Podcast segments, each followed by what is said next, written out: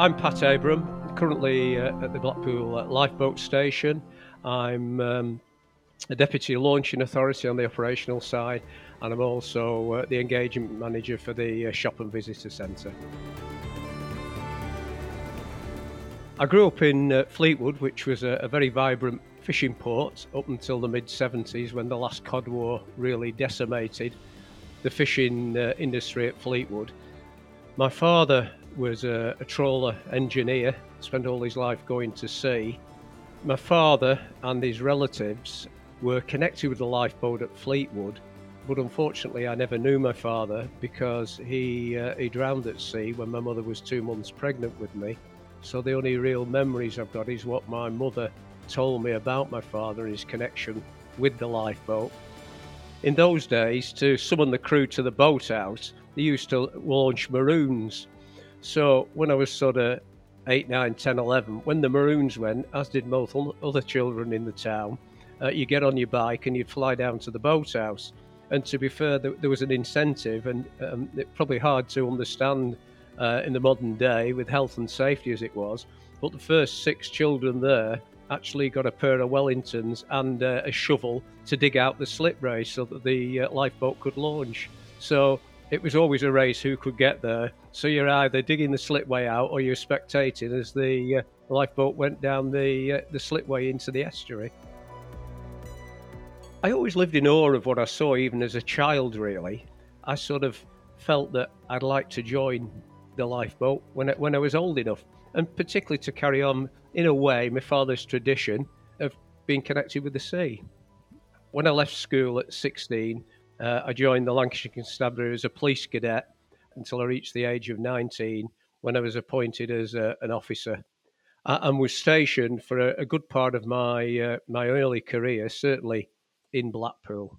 Different forces took a different view on whether serving officers could actually join the RNLI and be a crew member. Lancashire Police at that time uh, wouldn't allow it. I know since that's that's changed, certainly in Lancashire. We actually used the police Land Rover to launch the D class lifeboat at Blackpool because they didn't have a Land Rover to launch the vehicle. So on uh, a good number of occasions, I actually launched and recovered the D class, and as a consequence, I used to go down to the boathouse when I was launching or recovering, or just to have a chat with the crew, really. Uh, so I, I, knew quite a few of the crew uh, in, in, those sort of times in the uh, late 70s into the early 80s. And uh, I sort of, as a general rule of thumb, knew when the conditions, because of course it was uh, only an inshore lifeboat station then, as it is now, there's obviously restrictions, weather and sea state, as to when they can safely launch. Tuesday, the 4th of January 1983, I was working a 2 to 10 shift at Blackpool Central. At that time, uh, the weather was quite severe. It was um, a spring tide, a southwesterly wind, and in those days, the seawall wasn't as resilient as it is now. It's been changed. And on that uh, Tuesday evening, the uh, the sea was high. It was coming over. It was flooding onto the tram tracks and what was the dual carriageway then on the promenade. And on occasions we closed the promenade because of the dangers. So I knew that conditions then were quite severe, and uh, the following day the forecast was was much the same. So on Wednesday, the 5th of January, I was on an early turn, and again the sea state was much the same. The sea was coming over, uh, as the tide was flooding. Towards the end of the shift, I was parked in a, a square uh, in the centre of Blackpool, and we got a message to say there was a report of a person in the sea opposite what was the um, Pembroke Hotel, which was to the north uh, end of Blackpool. I immediately responded, as did other um, police vehicles. As I set off from the square, a traffic car travelling on blues and twos went through the lights ahead of me, and that was uh, a colleague, Colin Morrison. I then turned onto the promenade. Uh, I'd already seen in my rearview mirror the two other Panda cars driven by Angela Bradley and Gordon Connolly. They were clearly in the town centre waiting to go in, so we're nearby. and we went to Gynn Square, where there is a slipway down from the middle promenade to the lower promenade. On the lower promenade, there is a further slipway into the sea. As I drove down, the sea conditions were severe. Uh, there was mountainous waves. They were crashing over the, uh, the, the lower walk and the slipway. We ran to the, the gate across the top of the slipway. We climbed over, uh, and as I climbed over, I looked and I could see a person in a life belt, possibly two life belts, a man reasonably close to the wall, but being engulfed by the sea. And uh, really, he was struggling, even though he'd got buoyancy aids on. Between there and the boating pool, which is probably a quarter of a mile further down, all there is is two flights of steps down. I knew that the likelihood of anybody getting out once they passed the Gynn Slipway was remote. I was also um, aware that the conditions were probably such that the inshore lifeboat wouldn't be uh, able to launch. I made the decision. I was handed a life belt by uh, by Angela and a, a member of the public. I put the life belt on. The line on the life belt was tied on to the landward side of the slipway and I went into the water. As soon as I went in, I was engulfed by the, uh, the crashing waves. I got within about six foot of the male in the water, but the line went taut. I reached out, he reached out, and we were probably about four foot short. I knew that if I got out the life belt, I would be likely in serious difficulty, if, if not drowned. But the conditions were so severe. So I managed to get out, and immediately Angela untied the rope, and Gordon had got another piece of rope, and the intention was we're going to tie that length of rope and extend the rope. I was watching the, the person in the sea because he was moving at walking pace, and I needed to get back in uh, whilst he was still near the slipway because, as I say, it was now or never. I went to go back in, uh, Angela had got the rope round her waist holding it. Gordon was behind her holding it. Uh, and I went in. As I went in, a huge wave crashed over the top of me and I, I went under the water. When I came up, I saw uh, the male in the life belts being pushed against the sea wall by, by the force of the tide. And Angela and Gordon, who had no buoyancy aids at all, were actually clinging to the life belts that the man had on. I got taken out on the uh, the, the, sort of undercurrent, uh, and when I came up again, I saw a day glow jacket in the water further out. I went over, I swam with some difficulty towards it. The person was face down in the water. When I got there, uh, I pulled his head up, and it was Colin Morrison. It was never really established beyond any doubt why Colin was in the water.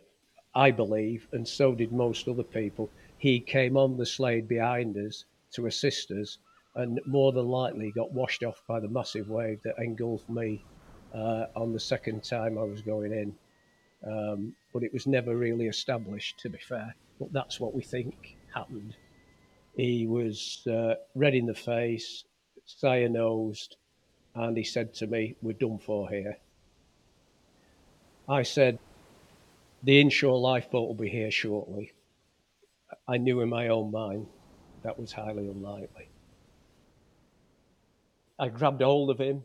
I actually offered, I said, Do you want to put the belt on? Of course, you can imagine that waves are crashing over. Communications, although I got hold of him, was difficult. And he said, No, just keep me afloat.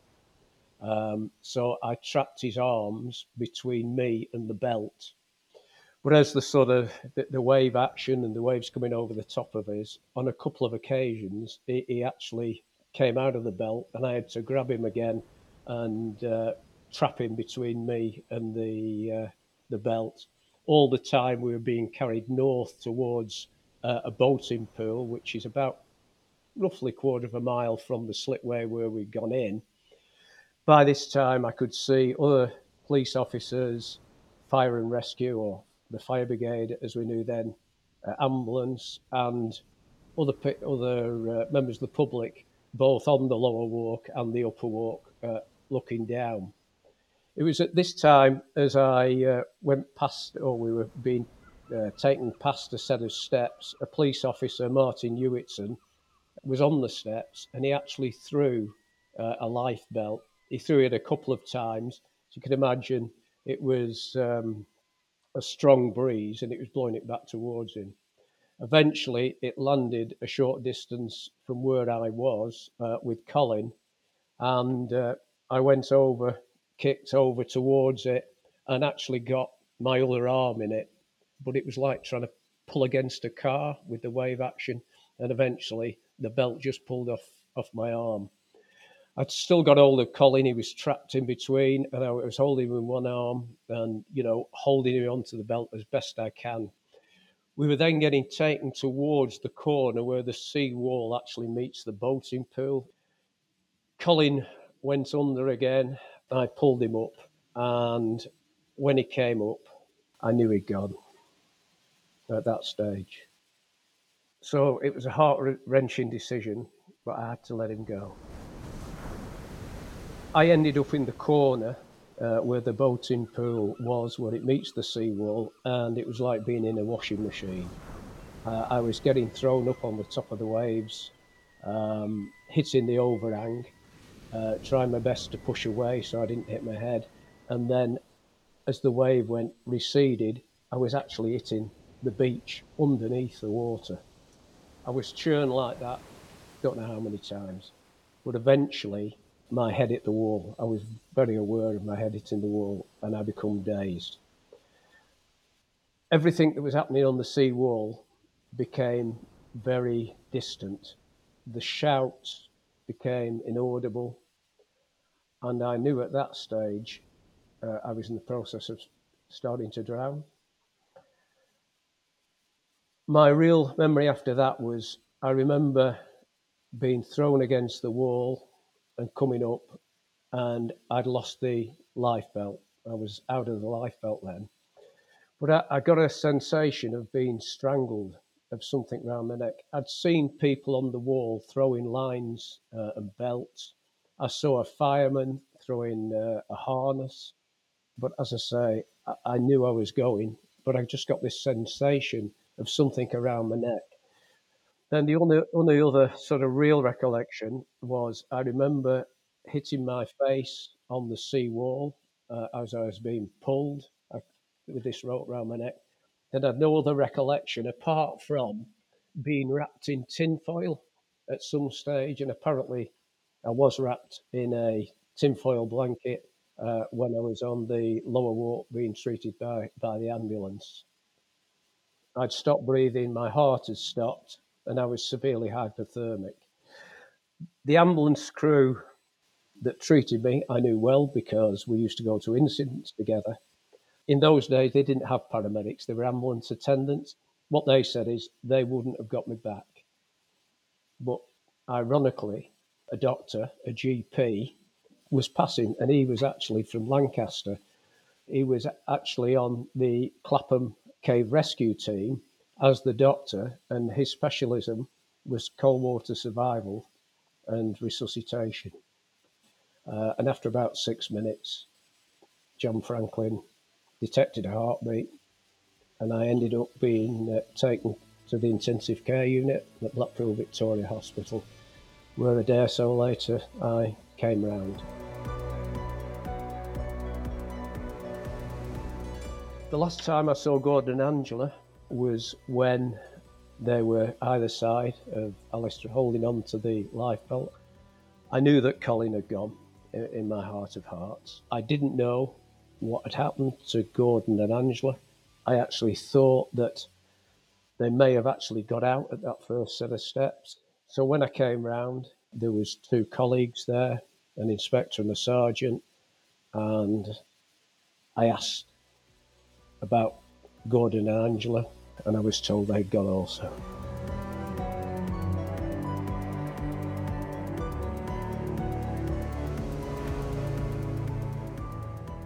I served 41 years as a police officer.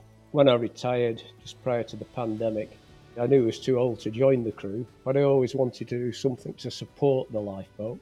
So once the pandemic was uh, was over uh, and the lockdowns, etc., I actually uh, came to the Blackpool Lifeboat Station uh, to the shop uh, and, and I volunteered. The lifeboat, as we all know, is a charity. Uh, it gets no other support from the government or elsewhere, and really, my thought was if I can do what I can to raise money through the shop, through the fundraising, then at least I could contribute to, in a way, uh, to helping the brave men and women that go to sea uh, and risk their lives uh, saving others. Every year on the 5th of January, there is a memorial service, there is a, a plaque at Gynn Square. It was the 40th anniversary last January. There was probably 250 people present there, serving police officers, retired police officers, members of the other emergency services, and uh, my colleagues from the lifeboat. Most days I think about it. I often walk along the seafront. I go down to the memorial. I reflect on it. I'm here today, Angela, Gordon, and Colin aren't. And really, you know, we're all getting older. I want the memories to live on. Those three officers gave their life in the service of the people of Blackpool and the wider public that come and visit the, the resort. So I want them to be remembered. And certainly each year they are. And they're remembered at the lifeboat station by all my colleagues.